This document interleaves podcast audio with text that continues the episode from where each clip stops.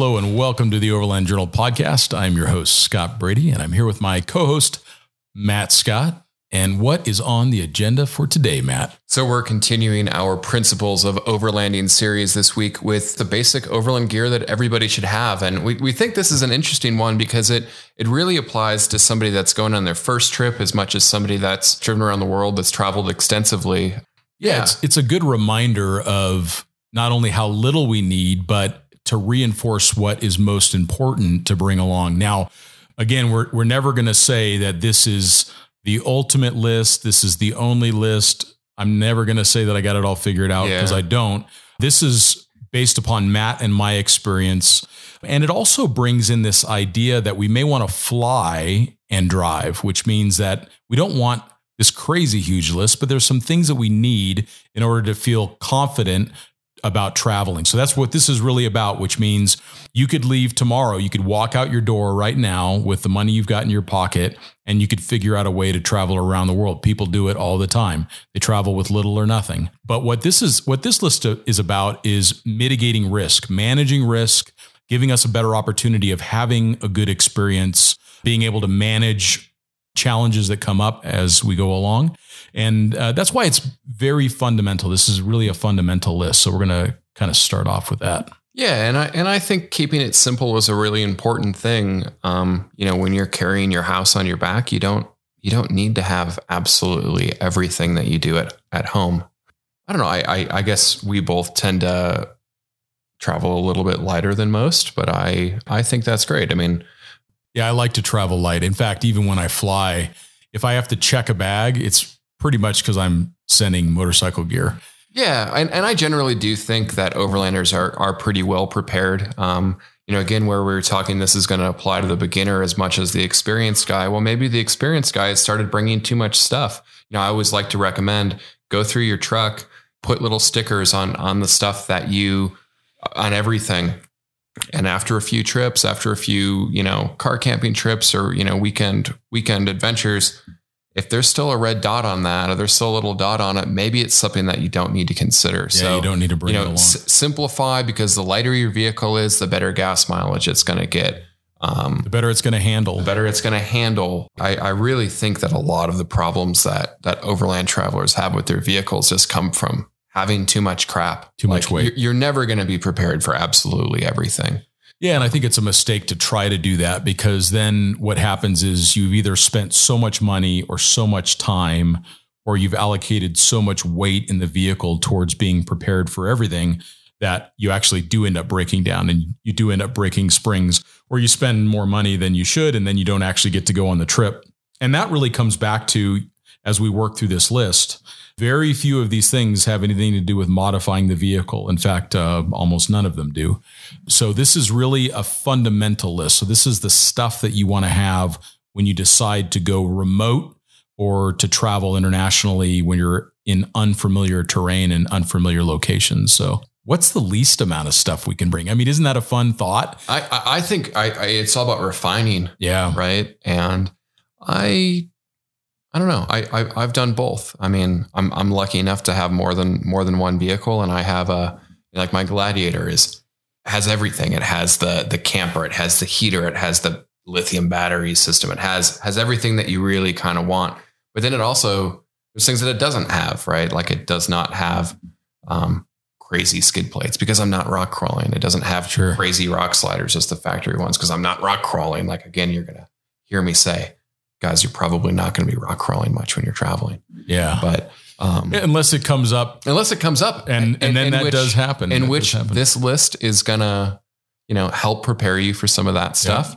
Yeah. So communication, I guess, is kind of the first thing, and I think communication has trained has changed drastically. so much. I mean, I I have maybe more strong opinions on the subject. I'm I'm like the anti ham radio guy. Because you travel solo. I travel Laura- solo, Laura, and every yeah. yeah. and every time I'm on a ham radio, it's Hey guys, did you check out my old man emu number 456 suspension kit?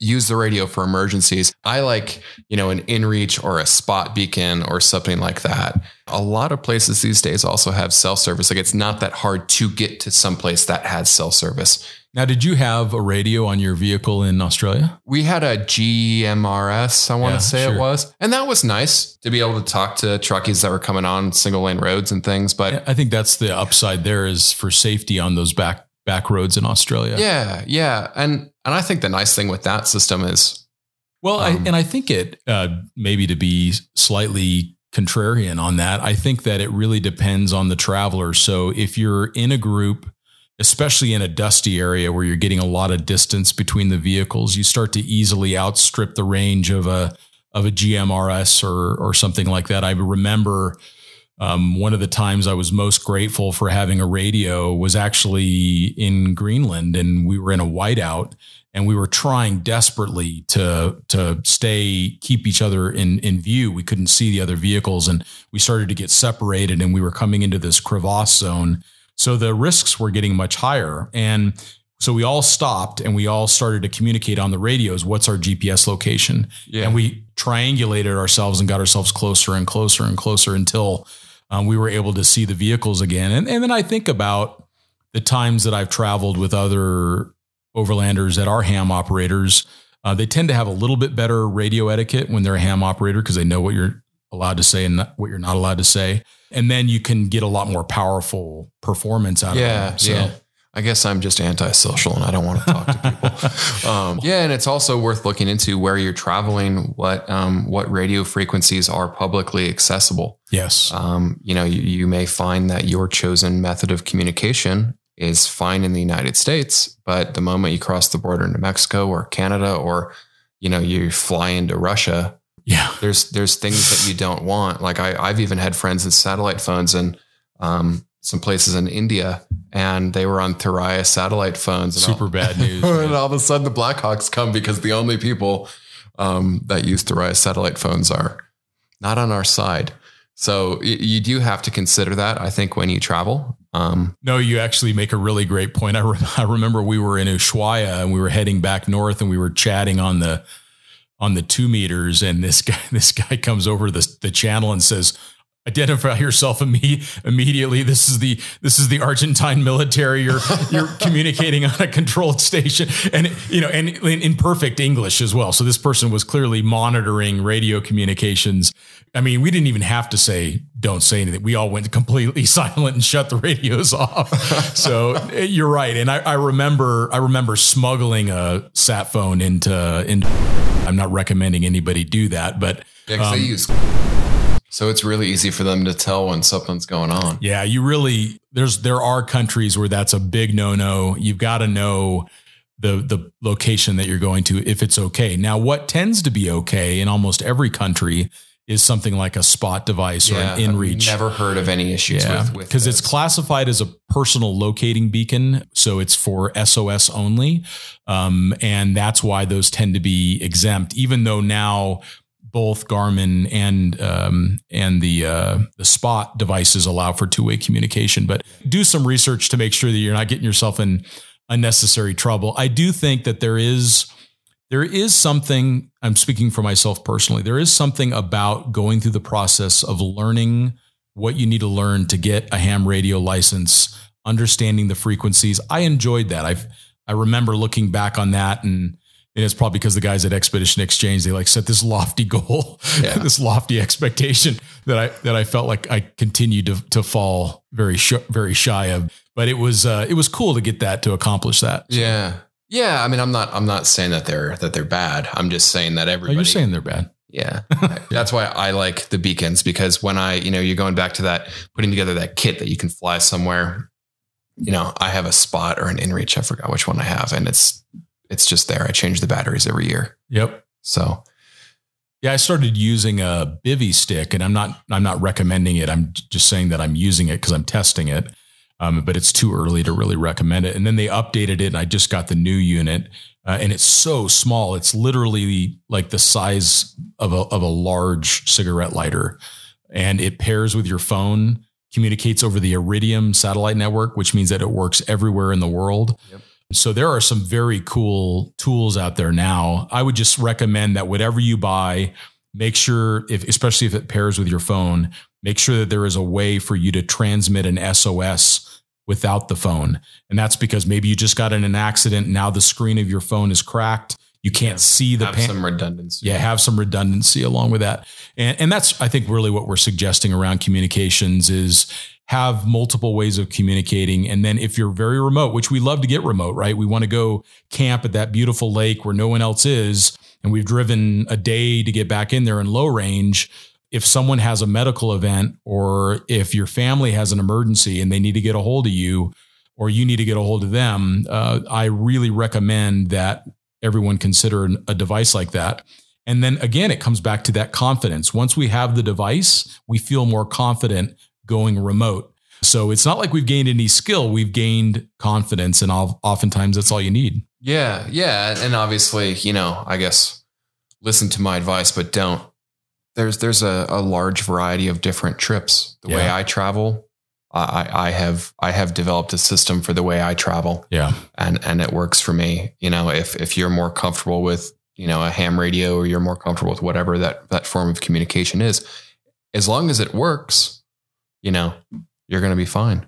So, but I think I, I think we started off with communication because everything else that comes past this, if you get communication is very important, you have to have it. But everything else past this list is going to mean that you hopefully never have to use those personal locator beacons and all of that kind of stuff.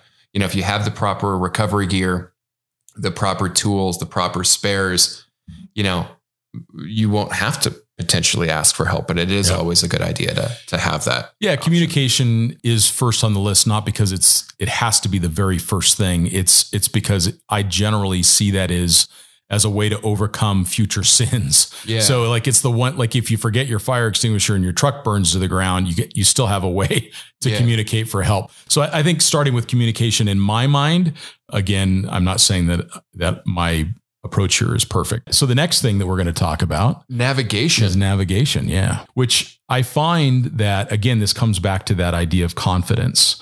So if you can give people tools or you can or they can acquire tools that gives them confidence to explore, then they're more likely to go remote and they're more likely to have uh, an adventurous experience. So what what have you used for navigation? Like what did you use when you were in, traveling around Australia, Matt? Uh, I used HEMA um, because HEMA actually creates maps, which is what I really liked about them, and and it worked pretty well. We actually we used it was just called HEMA Maps, Yep. Um, and that was essentially just a digital version of a of a PDF. Well, Yep. you get what I'm trying to say. Yeah, digitally rastered. Yeah, maps, yeah, and and and I really liked that because I was able to actually navigate because there were things that we were doing there that were very remote. They were cross country. There weren't even, you know, dedicated routes and you know Madigan line and things like that.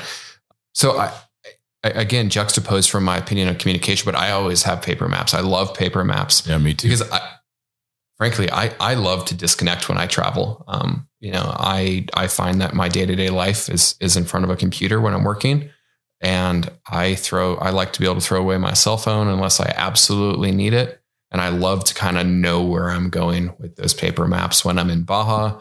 I'm lucky enough I have a Baja almanac. And I think there's a bit of a joy to pulling out the compass So- and actually so figuring so. out where you are and actually disconnecting. I, I find that a joy. Um, otherwise, I just use Google Maps for most things. You know, I used Tracks for Africa when we were just in Africa, and that was cool. It's very helpful. yeah. Um, but I ended up finding that, um, like all of these apps that I've used, they, everyone that I've personally tested has just sucked.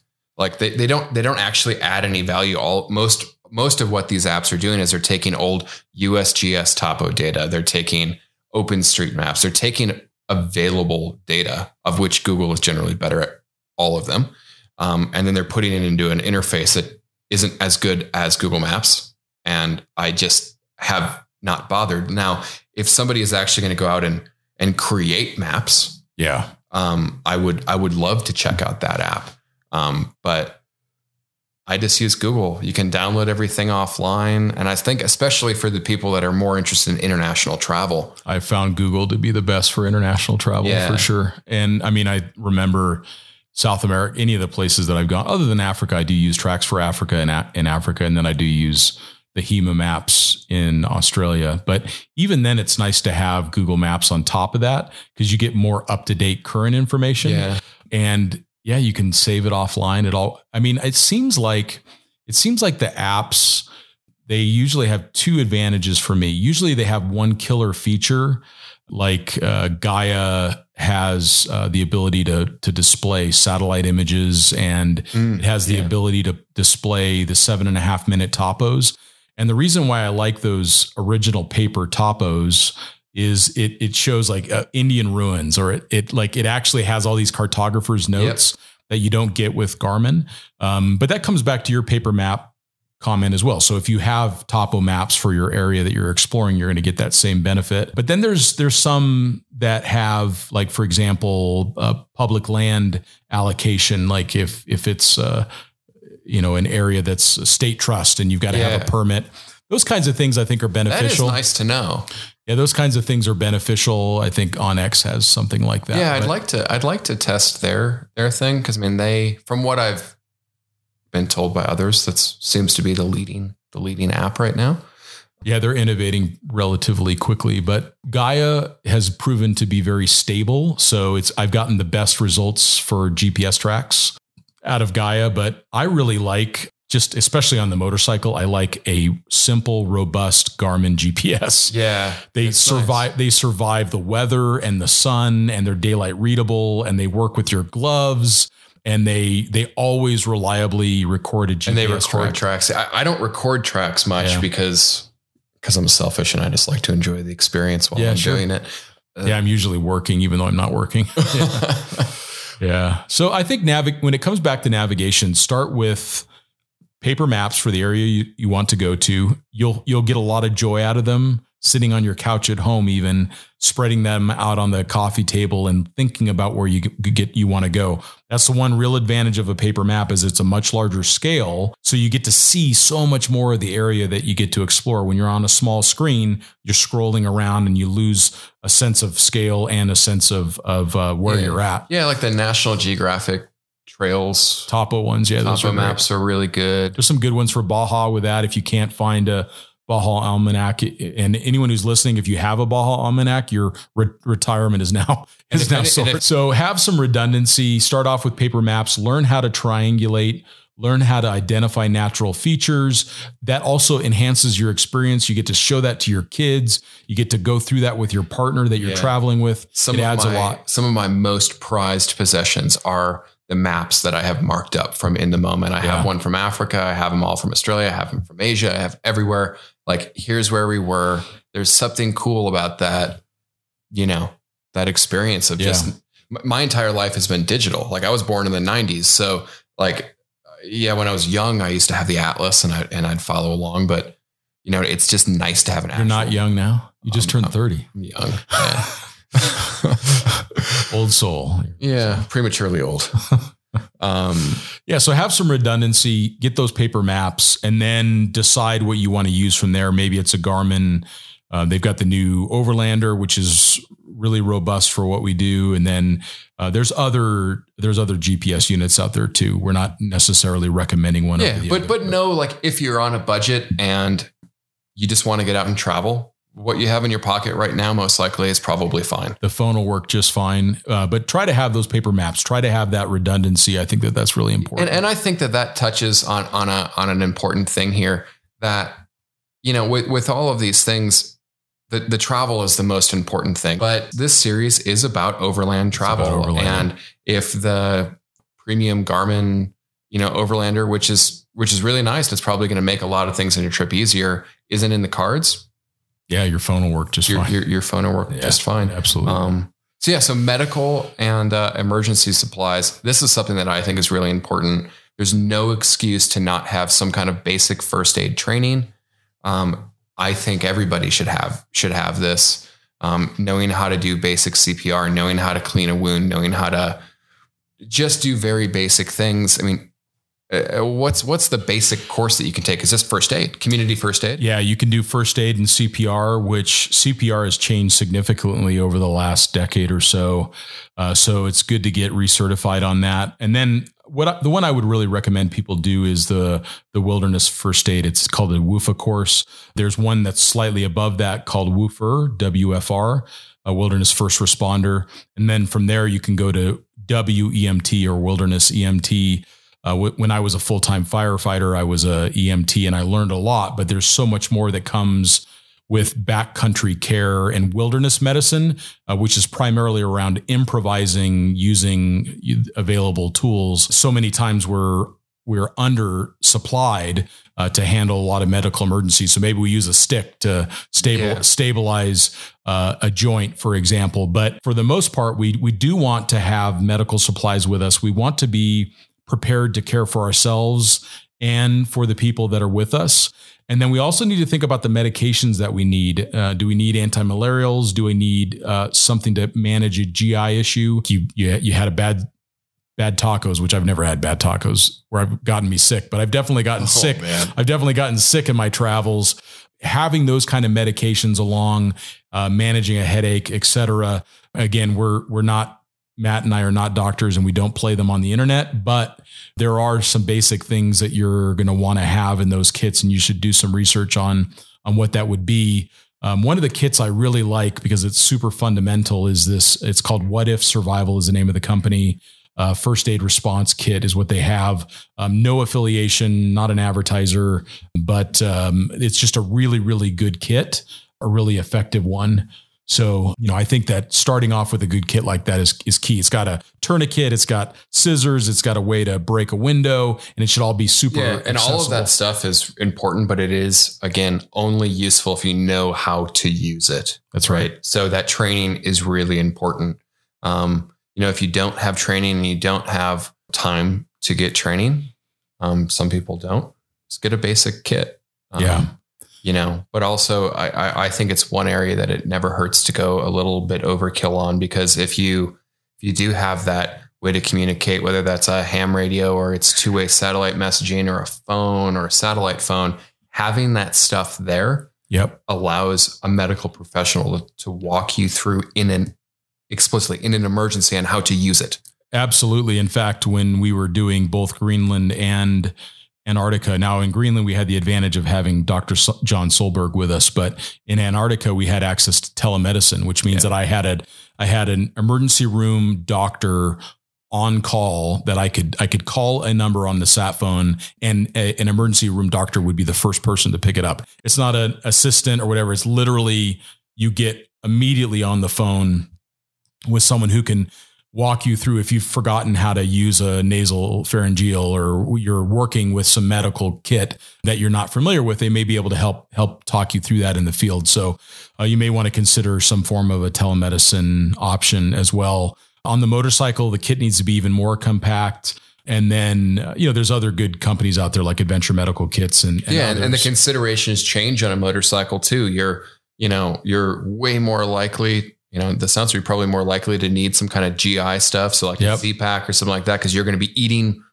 local food more all the time. Yeah. Um, you're also going to be way more likely to to fall on a yeah. motorcycle. So you need to be prepared. You need to know how to splint. You need to know how to, you know, road rash. Like, do you need to clean the wound? Yeah. Um, you know, there's there's parts of the world that still don't have, you know, good access to to healthcare, and some places that you're going to be even even in the first world, even in California that you're just going to be so remote that you need to be able to fix the problem. Yourself, yeah, for sure. And I, I always bring along one of those emergency dental kits and I always bring along uh, the syringe kit. You know, so when you mm walk when you walk into that clinic in the middle of Uganda, you can hand them like these are all the, this is everything you need, all the syringes, all of the needles, access IV, all of it, so that you know they're using everything fresh right off the bat. So it's it's a good idea to have that stuff along, and I do carry it with me on all of my trips. I always have some version of that kit. Yeah. And then, you know, let's think emergency supplies for the vehicle too. Fire extinguisher. Yeah. Every one of the, if your vehicle is modified, even if it's not modified, have some kind of fire extinguisher in there. Um, you know, they're very affordable. Make sure that it's appropriately rated. Make sure it's something that is rated, you know, for automotive fires. Um, you know, and and then I always just have a a, a, a small kind of fix it kit. Yeah, sure. Know, in, in in the car. So have a have a flare, have a have a a, a road sign. Um, yeah, you know, it's actually in some countries it's required it for you to in have most countries a flare yeah. or a or a safety, triangle yeah. safety kit. So, um, yeah, just you know, be prepared. You don't have to be too prepared. And I think my advice is just re- have a realistic look at your trip. Yep. Um, you know, in the same way that I like to carry paper maps because the thing that is most likely to go wrong on a on an overland trip is that you're going to get lost. Yeah. Well, for me, the second most likely thing is probably that somebody's going to get sick because they ate something. Yep. Be prepared for these things, and it's that prior preparation that's going to prevent poor performance. That's right. exactly.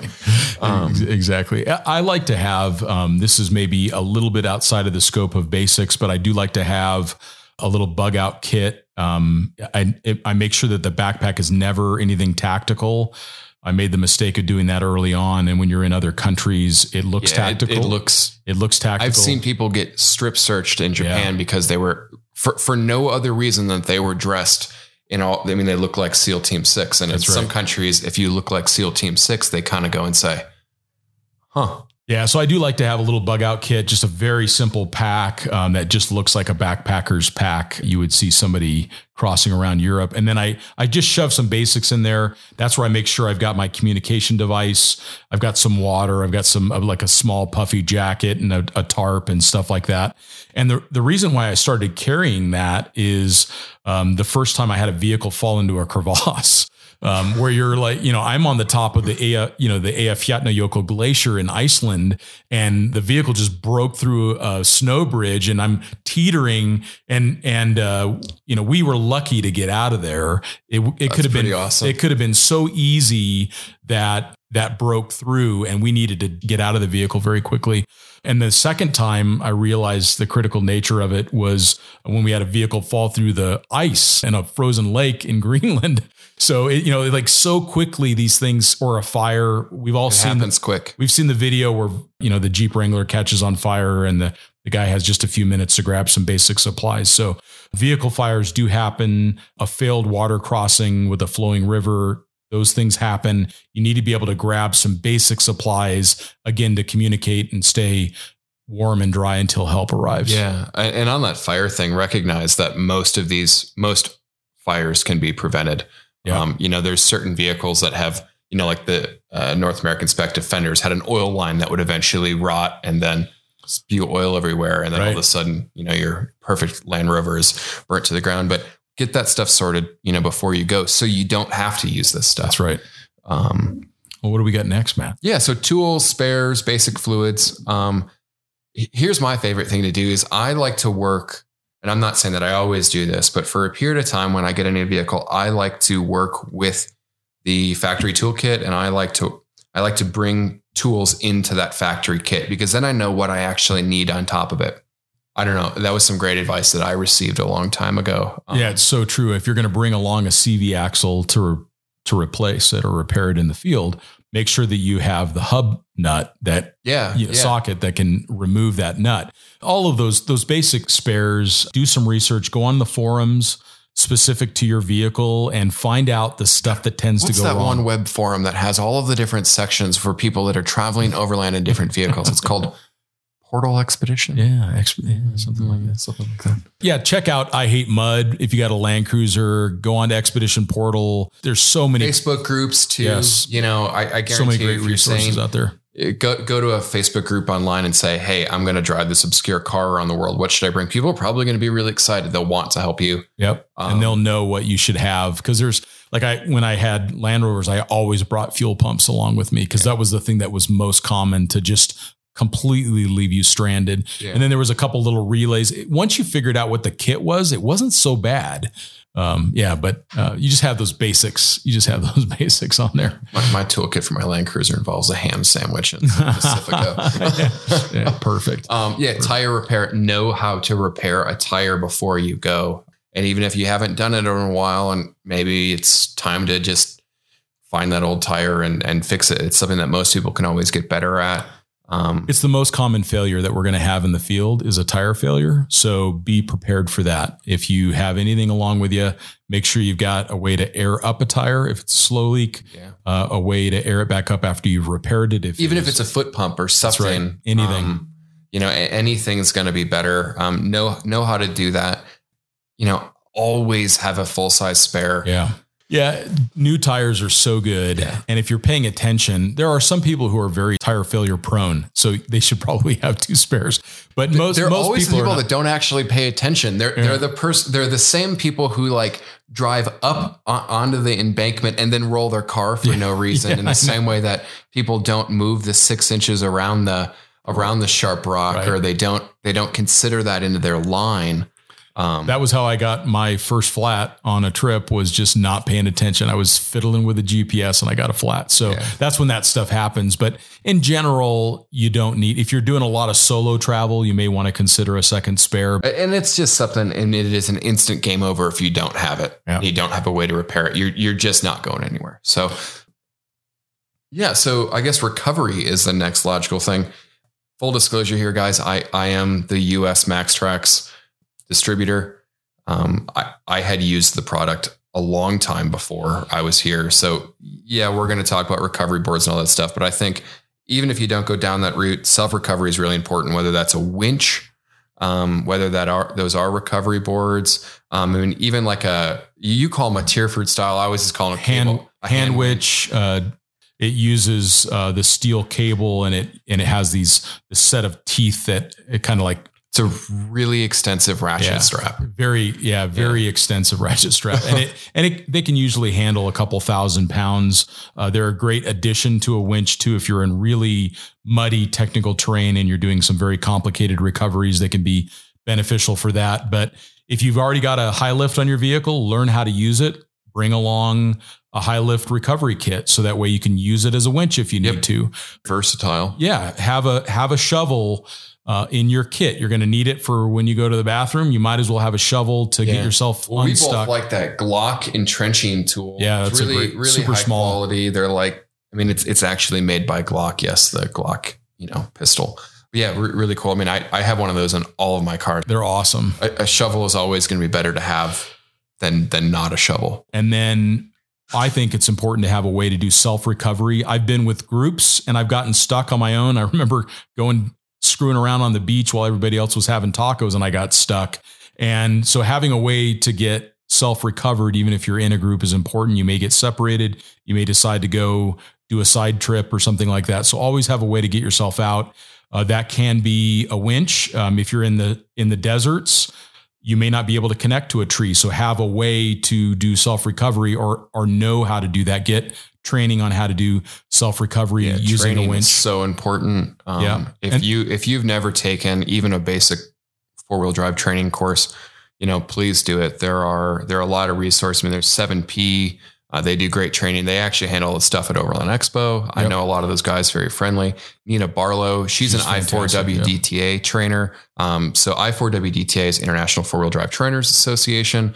They are you're you're going to find one in your area. The guys are all top notch. Yep. Um, Yeah, there's overland training in Prescott, which is something Yeah. that we used to run, but is now run by the guys at Fieldcraft who Yep. Who are very exper- very experienced guys. You want to talk about guys that are going to teach you to be calm under pressure. Yeah. Um, a bunch of, you know, former, I, I call them blurred out faces guys. yeah, exactly. Um, yeah, then start off with a jack start off with um, recovery boards i think recovery boards are very useful because you can move them from vehicle to vehicle you decide you're going to go out one day in your jeep and the next day you're going to go out in your 4Runner it's so easy to move them from car to car um, you can you can walk down a, a muddy road and help out a stranger that's stuck maybe you don't have access to it and then they work in the desert where there aren't trees and it's more difficult to attach a winch to so i actually like to have both i like to have a winch on my vehicle and i like to have traction boards on my vehicle so yeah. Yeah, so um, I'll stay out of the traction board thing because of Yeah. because of ethics. I want to make sure that we're uh, we're looking after the readers here. Yeah, so let's move on to just like preparing your vehicle. So making sure you making sure that you have recovery points Yeah. is a massive thing. Um, you know, a lot of recovery points or a lot of what you believe to be a recovery point on a vehicle may actually be a, a lashing point during transit. it's a transit lashing point Yeah. So, um, you know, Wrangler is great with that. G Wagon is great with that.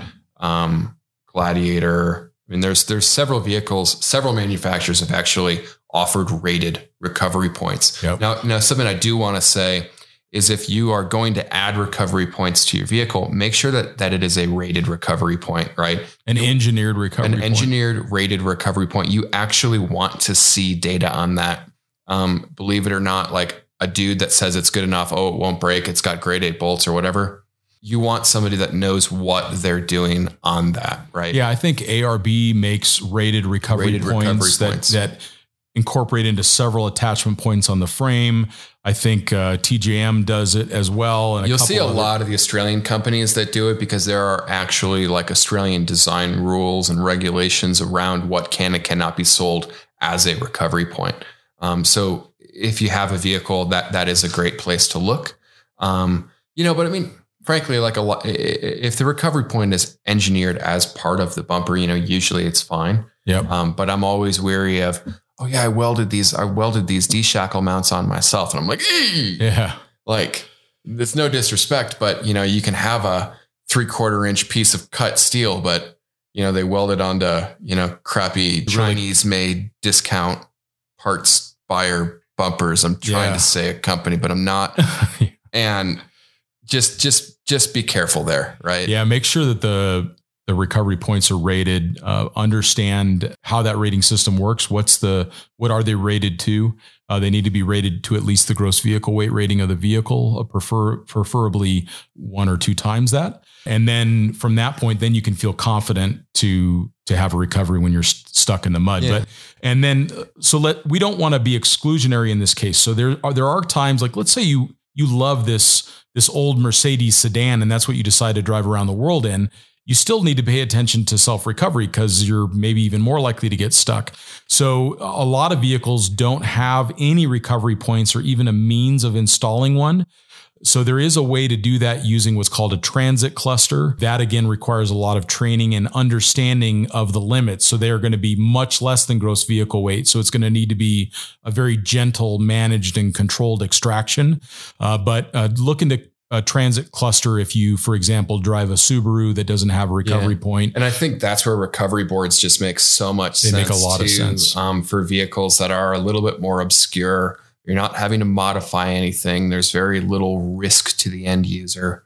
You know, recovery board's not going to snap and send shrapnel places. I haven't seen that. Yeah. I mean, it, you never know. There's there's some of them that were made poorly, and I think they did break and break and send off into different directions. But uh, you know, I think what you'll notice so far in this discussion is we're not talking about modifying the car at all yet because you don't actually have to.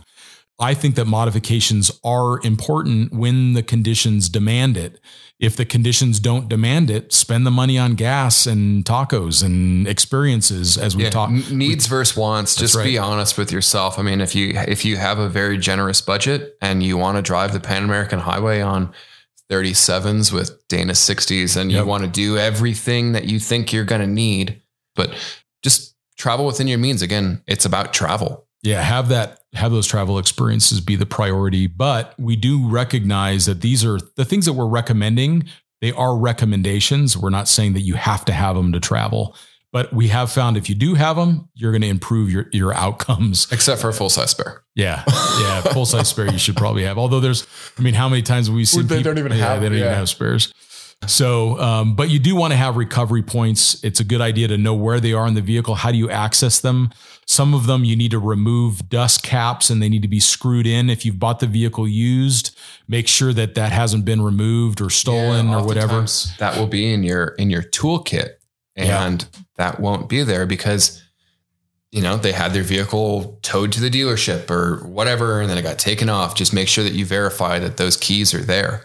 Yeah, check that stuff for for how those recovery points are attached to the vehicle because again, some of them are just screwed in. And oftentimes they have the provision for it because the tow truck driver will have a set of those on his vehicle, um, but you may not have one in your car. So like if you have a BMW X5, it's probably not going to have the recovery point in the vehicle because the tow truck driver would have those in their truck. So make sure that you um, you buy whatever you need in order to to have a proper recovery point. I think that that's yeah, important. just verifying, you know, I guess the next thing, loading and lashing. So everything that is in your car that is not bolted down or properly strapped is a projectile, Yeah. right? I know nothing's going to go wrong. I'm a good driver. Yeah, it, well, it doesn't matter because the bus that just ran out in front of you because Yep. they ran a red light and you ran into him because you can only physically stop so quickly. None of that stuff matters, right? So that little fire extinguisher we told you to have, if that's not properly secured, I, I have seen photos, I have seen accidents where things go through go through windshields Yeah. you know so make sure that that's where if you're if you're doing this really long term and you have a you have a lot of things to store particularly a lot of loose things um, that is where i do like um, like drawer systems and, Yep. and and cases are are the, the simplest thing most vehicles will have lashing points in the trunk um, let's make sure that those lashing points are actually strong enough because if they're on a saturn maybe they're not Yeah. really meant to take the weight. But most pickup trucks or SUVs, generally, if it's a factory lashing point, that's pretty good. What you don't want to do is go to Harbor Freight and buy the little trailer lashing points and use them without a backing plate because that little, you know, that little screw that you just put through Yep. could find, it's just going to pull right out in an accident. It will. I like those roller cams, the little blue kayak straps. Yeah, those Um, work really good. I like I like the quickie tie downs, little ratcheting ones. Those are really effective. I don't like I don't generally like bungee cords for anything that's hard or heavy.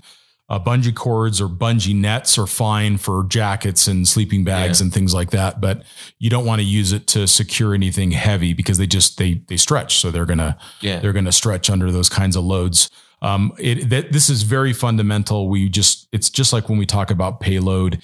If anybody that's listening to this podcast takes away the reminder of always lashing down their gear when they go on a trip, I'm going to feel like I won the day because Yeah. it's going to really, it's going to save some heartache. So So camping, I guess, is an essential part of of overlanding. Yeah, you, you oftentimes you end up camping, sometimes you don't. So this is really optional, but I did want to include it because, again, um, we want it to be about the experience first. It's surprising how much can be done with the same stuff that you've got in your backpack, the backpack that you've used to go backpacking, maybe even ten years ago.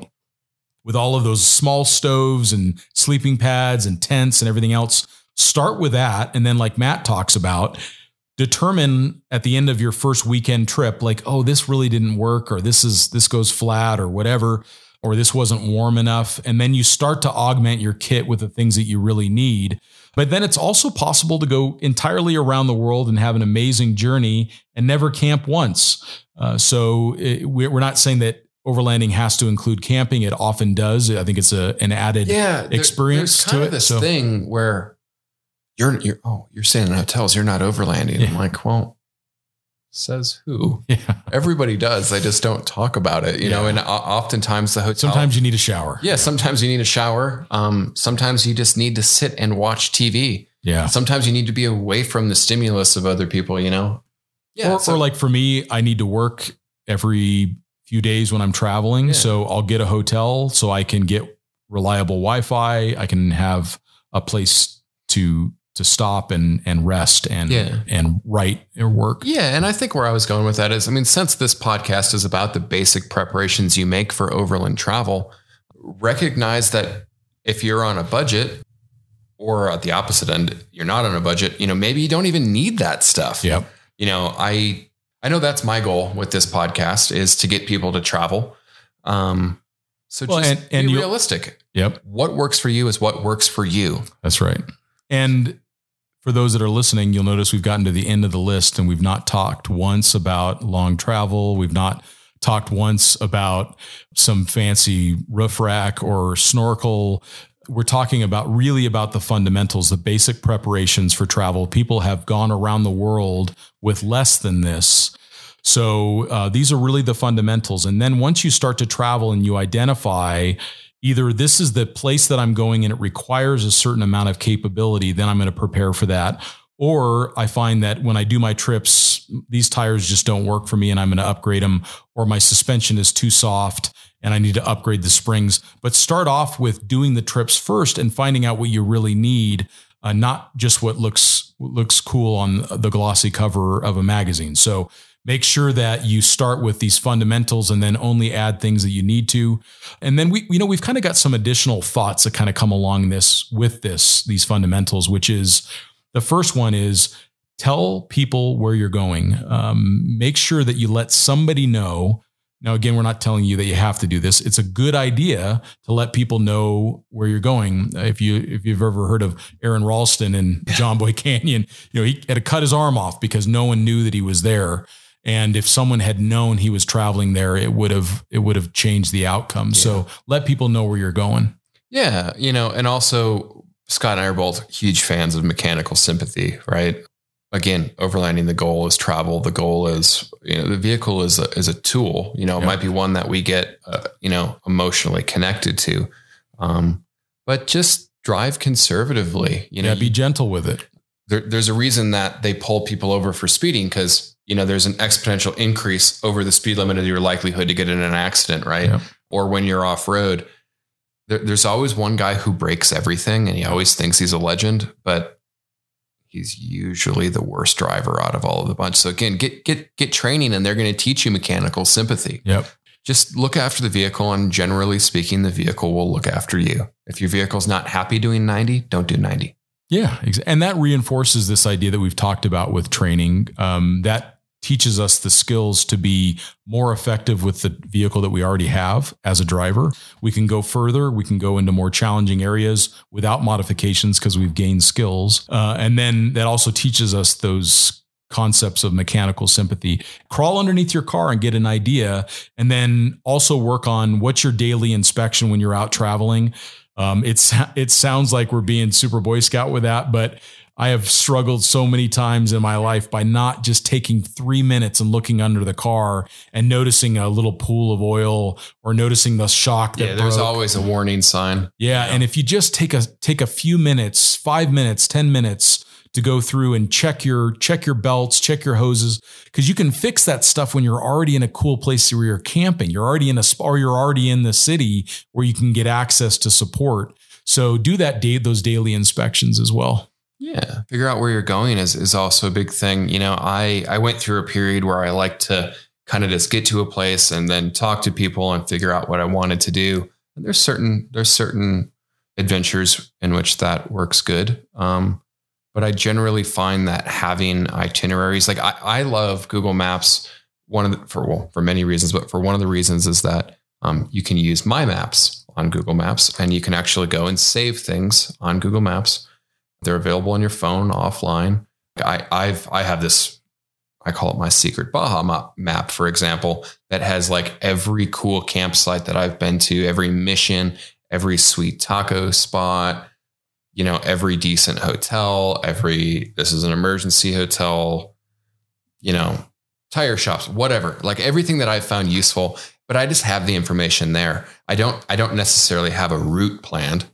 But yeah, sure. it's nice to just know where stuff is that that that interests you. And I think it adds to the experience. It adds to the excitement of going. It also gives you an opportunity to sit down with your partner, whoever you're going to travel with, your buddy, your friend, and uh, sit down and and look at the pictures of the places you're going to. Get excited, do some research, and then you're going to find that one little beach with the with the mission and the great restaurant. And and the next thing you know you've really added to your experience. So i do think that research is a fundamental and it allows us to best have our best experience. Yeah yeah. And sometimes the best experience is no research at all. And we're not saying that that isn't true because it absolutely is. Yeah there's some trips that it's kind of fun on but on others i wouldn't want to maybe do that. Well so. matt you got any other thoughts on that? No, just keep it about travel, guys, and um, hopefully this, you know, both both people that are brand new to overlanding and and people that have been around for a while um, have have something to take from this. Um, as always, you know, Scott can be reached. So you're scott.a Dot Brady. Dot Brady. And then I'm Matt Explore on Instagram. Feel free to reach out. Um, yeah, give us feedback. Tell us what you'd like to hear if you've got questions. And then uh, since this is very list based, we are going to have all of that in detail in the show notes, including some recommendations for products. Um, none of them are going to be based upon any affiliation. It's just going to be things that we we recommend. Uh, so take a look at the show notes to get those detailed lists. And we appreciate everyone listening. Uh, we appreciate everyone going out and seeing the world. And we also look forward to hopefully seeing some of you when we're out traveling about. Take care, guys.